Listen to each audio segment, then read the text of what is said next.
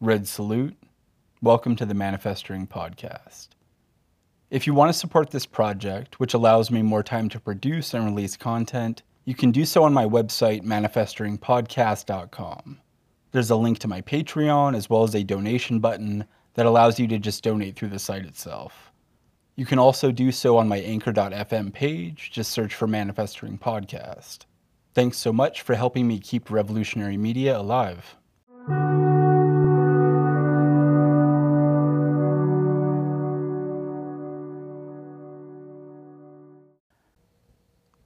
Urban Perspective, CPI Maoist.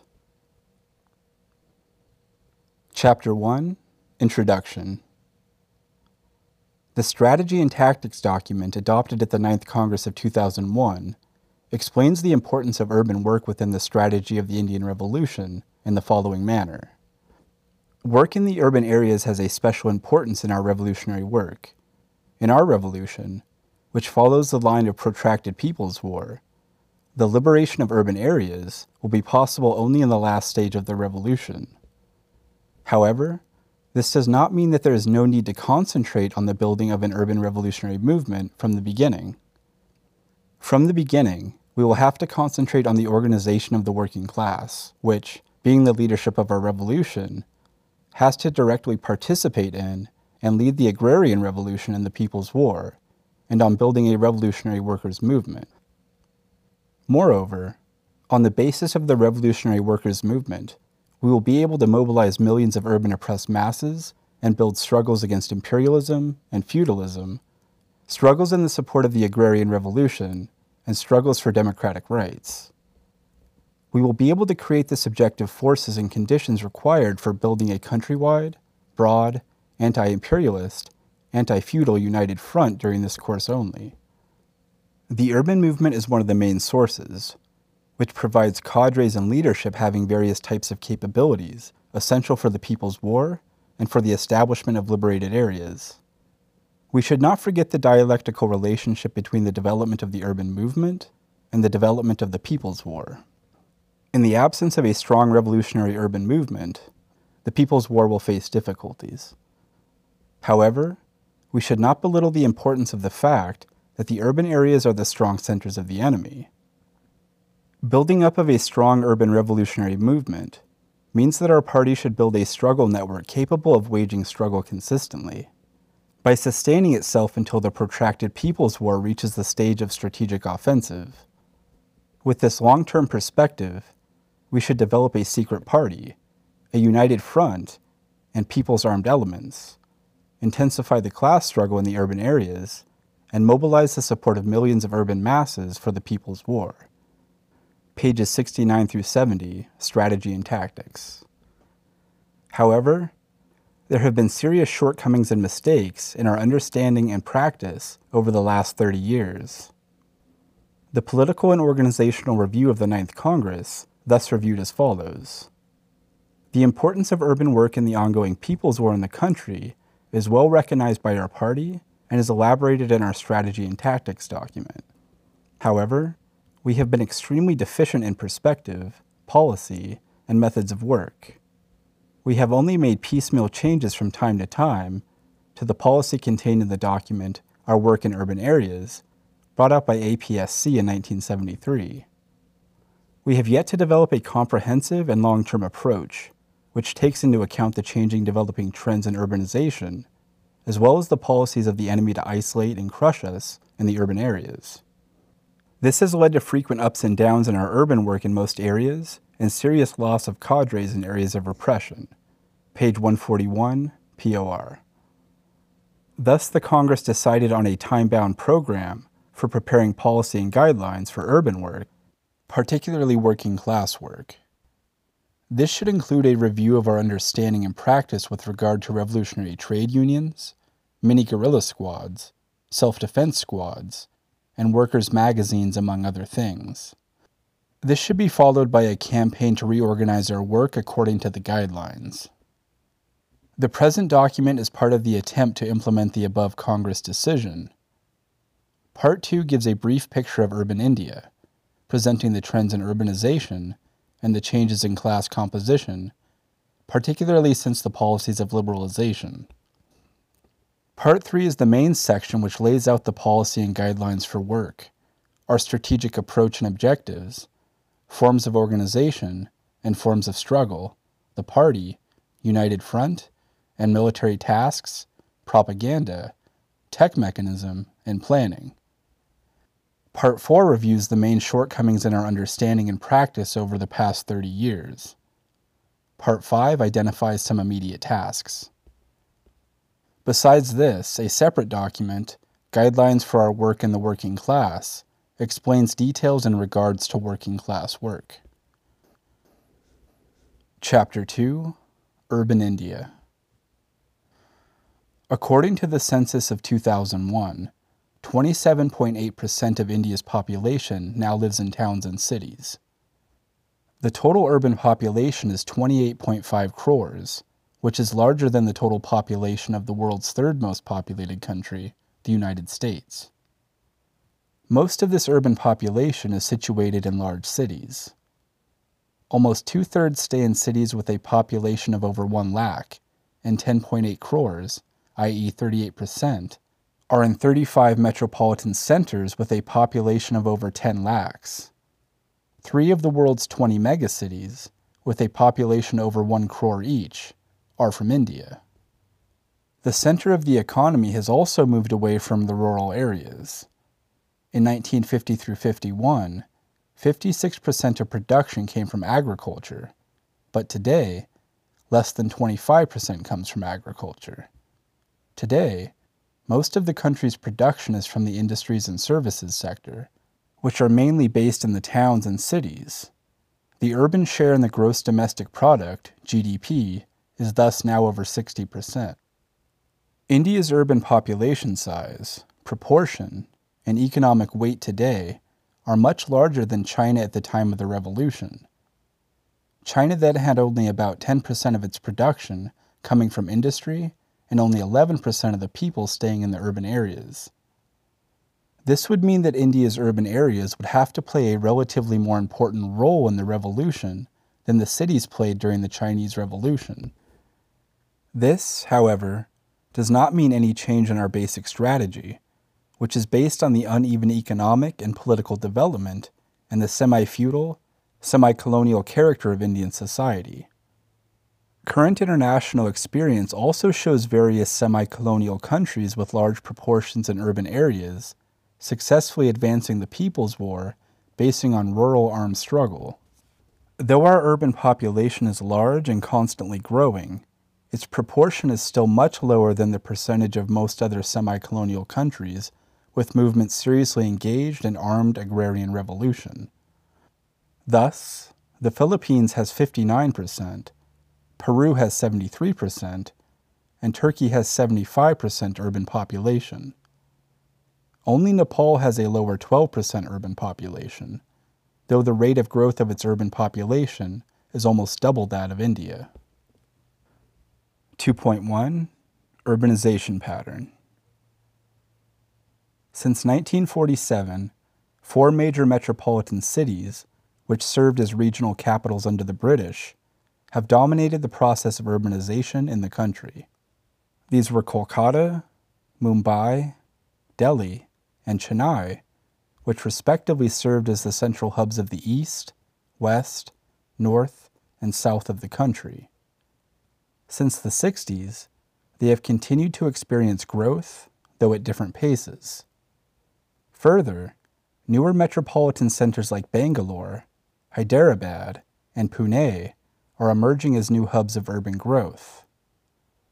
The policies of liberalization are bringing further changes and new patterns of urbanization have been emerging, which are changing the positions and importance of even the old metropolitan centers. Delhi continues to maintain its all India importance, mainly as the administrative capital and also due to the rapid industrialization in its surrounding areas.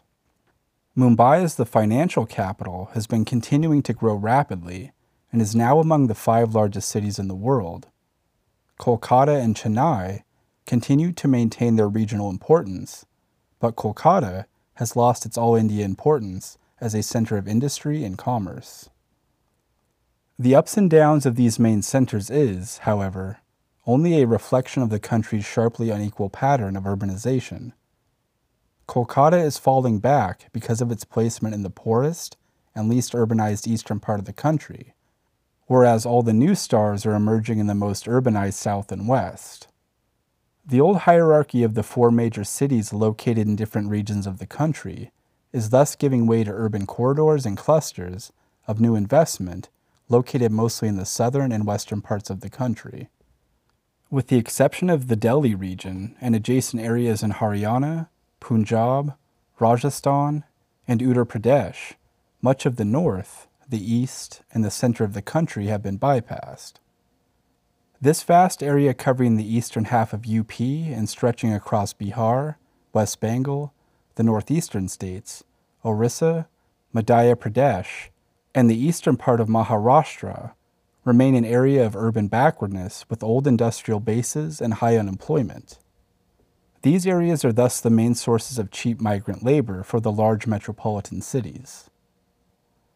The above inequalities are being encouraged by the policies of the government. In the earlier period under industrial licensing, there were some small attempts at bringing about balanced industrial development, and this led to some projects being set up in relatively backward areas, like the Central India Minerals Belt.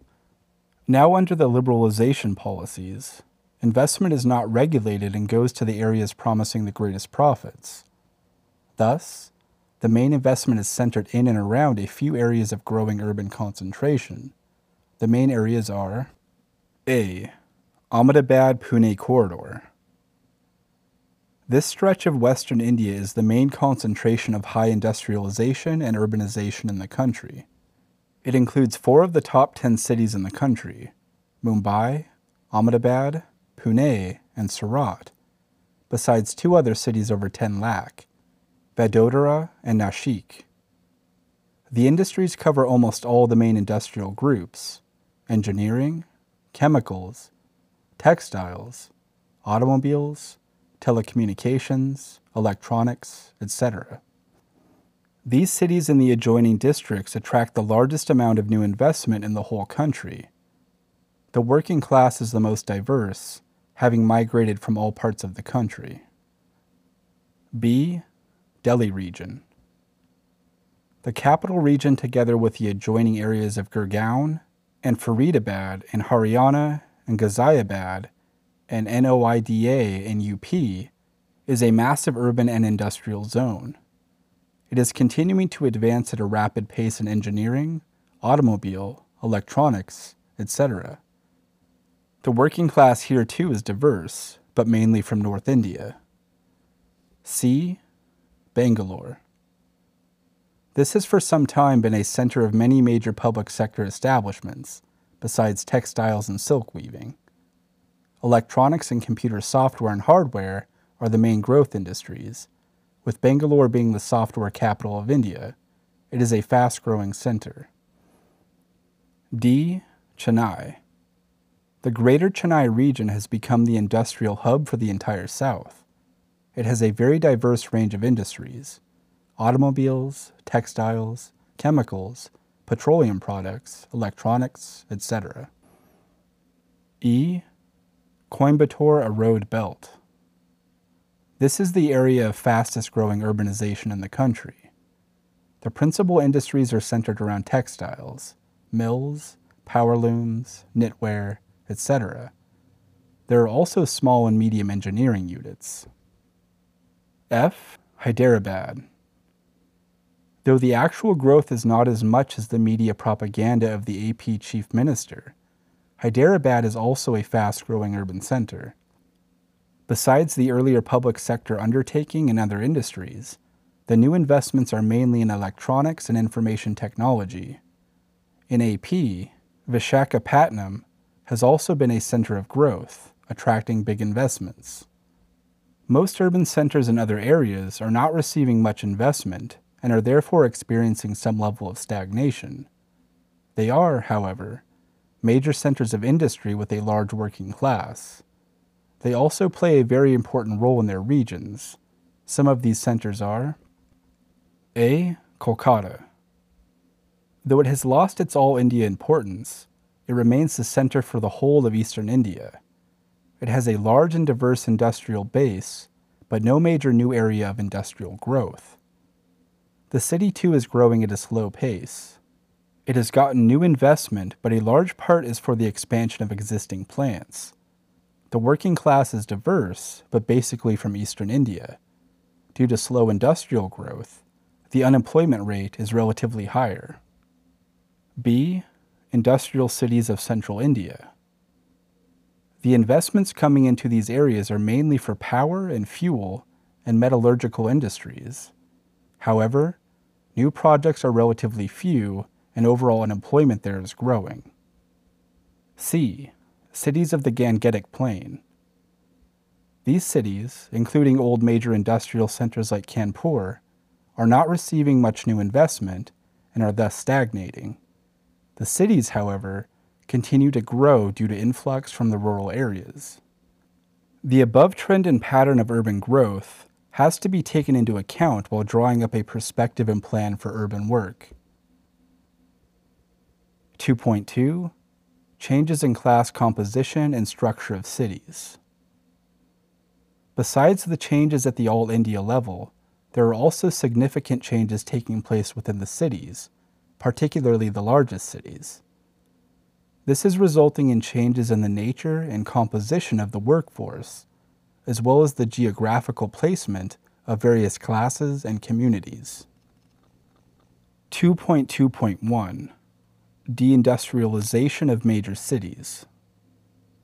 Over the years, most major cities have seen a decline in manufacturing activity compared to business activity in banking, finance, and other service sectors. This process started with the largest cities, with the shutdown of many of Kolkata's jute mills and other industries from the late 60s. This process, however, became very generalized from the early 80s with the decline of the textile mills in Mumbai, Ahmedabad, Chennai, and other centers. Lakhs of blue collar jobs were destroyed without the setting up of any new industries within the city. Since the last 20 years, hardly any new industry has been located within the major old cities. New industrialization is normally taking place on the outskirts of the main city or in the nearby towns and cities. This is combined by an increase of white collar jobs in the field of services, with investment normally going into these areas. This process has led to a change in the class composition of most cities, particularly the metropolitan cities. Aggregate data on urban areas as a whole show a gradual decline in the percentage of male workers engaged in manufacturing from 27% in 1983 to 23.6% in 1993 through 94. For female workers, the decline was from 26% in 1983 to 23.6% in 1993 through 94. Over the same period, the percentage of male workers engaged in the services sector has increased from 24.8% to 26.4%, and the increase for women workers from 31.4% to 38.8%. Here, services have been defined to include finance, insurance and business services, and all other services, including community and social services. This indicates that the overall proportion of the industrial proletariat in urban areas throughout India is falling compared to the employees engaged in offices, marketing establishments, hotels, etc. While the above figures give the overall picture, the actual situation in regards to particular cities will be different. Since this factor is very important for our organizational perspective, plans, and tasks at the city level, all the respective committees should conduct city level class analysis regarding the situation and trend in their areas. 2.2.2 Changes in the workforce. With closures of industries and the accompanying loss of jobs, many workers are forced to take up casual work or earn on their own through hawking, pulling rickshaws, running roadside tea stalls, and food joints, etc. At the same time, new youth entering the workforce do not get regular jobs immediately. unemployment rate is the highest in the 15 to 24 age group, and are forced to take casual employment or also run some small trade. This trend is increasing in recent years in the urban areas. At the same time, more and more women are being employed in jobs but at much lower wage rates. This trend, which started since the early 80s in most cities, has further accelerated since the liberalization policies. The percentage of urban males in regular work has dropped, and the percentage of self employed and casual laborers has gone up. At the same time, the percentage of women in regular work has gone up, though this does not affect the total size of the working class so much because women compose only 17% of the total urban workforce. This then means a change in the composition of the working people. Firstly, there has been an increase in the proportion of the semi proletariat, i.e., self employed. Secondly, there has been an increase in the proportion of women workers being paid very low wages. And thirdly, there has been an increase in the casual labor force. Besides the above given changes, another change has been the shift of jobs from the larger factories of the organized sector to the small workshops and industries. In recent years, the percentage of workers in the organized sector compared to the total workforce has fallen from 8.5% in 1991 to 7.1% in 1997 and then to 6.9% in 1999 through 2000. As the workers are divided into smaller units, their potential for unionization also reduces. All the above changes in the workforce have been presented here at the All India level. These changes have significant consequences for our planning at the city and area levels. We should conduct local class analysis and plan accordingly. 2.2.3 division or segmentation of cities. Cities and towns in India, based on the colonial pattern, have always had a rich British section and a poorer Indian section. This separation, however, was reduced to some extent in the process of growth of the metropolitan cities. Thus, it became quite common to have slums adjoining posh high rise buildings, and hawkers and vendors occupying spaces right next to the offices of multinationals in the heart of the central business district. Periodically, drives would be taken up to demolish slums or evict hawkers, but they would most often manage to struggle and maintain their space within the center of the city. In the liberalization globalization period, however, the ruling classes in most major cities, aspiring to make them quote global unquote cities, have in a coordinated and planned manner launched numerous measures to push the poor out of the core of the city and preserve it for the economic and social use of imperialist and comprador capital. This process has taken and is taking place in an intensive manner in Mumbai, Delhi, Bangalore, Hyderabad, Kolkata, Chennai, and in some other metropolitan cities. Similar patterns, however, are seen even in relatively smaller cities. This process of dividing or segmenting the city is done through various measures. These measures extend from the old measures of slum demolition and hawker eviction to new forms like closure of, quote, polluting, unquote, factories, banning of protests in central areas, law changes encouraging privatization and localization of urban finance and urban facilities, regulations encouraging concentration of development in the richer zones, etc. The role of the state is most prominent. Bureaucrats and urban planners operating under direct instructions from the World Bank, Asian Development Bank, and other imperialist institutions have formulated laws, regulations, policies, and master plans, which have given up even the earlier pretense of the slogans of equity and alleviating urban poverty.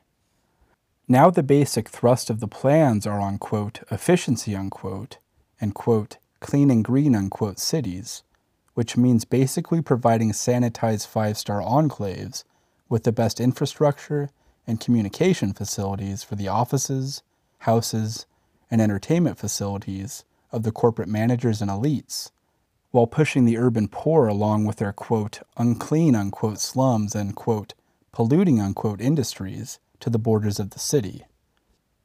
The basic thrust of the National Capital Plan for Delhi and the 1993 megacity program for the other five top cities mentioned above basically have this objective. The high courts and Supreme Court, aided by anti people so called environmentalists, have also played a very active role in this process, giving numerous court rulings to speed up this process in the name of, quote, public interest, unquote, litigation. Numerous struggles of the working class and the urban poor have erupted against these measures. The November 2000 revolt of the Delhi working class and national bourgeoisie and the struggles of Mumbai slum dwellers and Kolkata hawkers are some examples.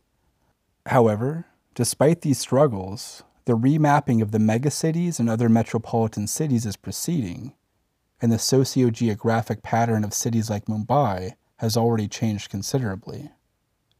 This process has to be dealt with by us at two levels. At one level, we must participate in the mass struggles against the process of eviction and fight for the right of the working class and urban poor to live and work in their old areas. At another level, we must take account for the changed pattern of the city in our analysis and planning. As part of our class analysis, we should also map out the geographical locations of the various classes, both residential and workplace. We should take into account in our plans for organization, protest, self defense, etc. 2.2.4 Ghettoization A ghetto is a slum or locality inhabited mostly or completely by one community. When a particular community is attacked repeatedly and forced, for their safety, to concentrate in particular areas, this process is called ghettoization. Localities formed on the basis of nationality, caste, and religion are very common in almost all Indian towns and cities. However, not all have been formed by a process of ghettoization. Urban mass violence on the basis of nationality has comparatively infrequent examples like the Cauvery riots in Bangalore, where the Tamil national minority was attacked, or the 1967 Mumbai attacks on South Indians by Shiv Sena national chauvinists. This is to a great extent because of the relative lack of support for such acts from the integrationist all India ruling classes and the central state machinery. Caste violence and caste riots are more numerous, with some towns and cities repeatedly witnessing attacks on Dalits. Anti reservation riots in many parts of the country are a constant form of caste attacks. Such upper caste violence has led to the further sharpening the division of many towns and forcing all Dalits to live in separate areas to better organize their self defense. The main form of violence has, however, been the attacks and organized pogroms by the Hindu communalists and fascists, primarily against the Muslims, but also against the Sikhs and Christians. This has led to the sharp segregation of the Muslim community and the creation of Muslim mahallas in almost all towns and cities where they have any existence. However, with the metropolitanization of some cities, there has been some small shift out of Muslims into other areas. This too was sought to be drastically reversed by the Hindu fascists during the 80s and the 90s. The 80s and 90s have seen the largest number of anti Muslim pogroms associated with the political ascent of the Hindu fascists of the Sangh Parivar.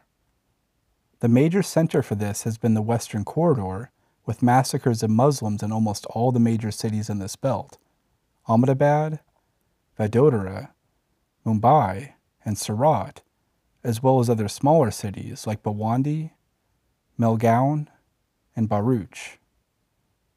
The major urban centers of the South have also been centers for communal riots. Coimbatore, Hyderabad, and Bangalore, besides other smaller cities like Mangalore, Bhadravati, etc. Some have taken place in the cities of central India and the Gangetic Plain, most of these attacks have been done with the full connivance and even participation of the state forces. Of all of these, Gujarat is being taken up by the fascists as a laboratory for an experiment in ethnic cleansing, with systematic physical and economic annihilation of the Muslims. As the Hindu fascist campaign spreads in other parts of the country, ghettoization is bound to sharply intensify in most cities. Purely Muslim areas, suspicious of all others, and organized for self defense will become essential for the survival of the community. Sharpening of divisions on a communal basis can become a serious barrier to building class unity. Our party in the urban areas has to take the ghettoization process seriously into account in all plans. Sharp ghettoization leads to lack of jobs for Muslims and pushes larger sections of them into the semi proletariat. Thus, merely organizing within industry will not enable us to enter this oppressed community. Unless we base ourselves in the middle of the ghetto, we will not be able to gain entry into organizing the community.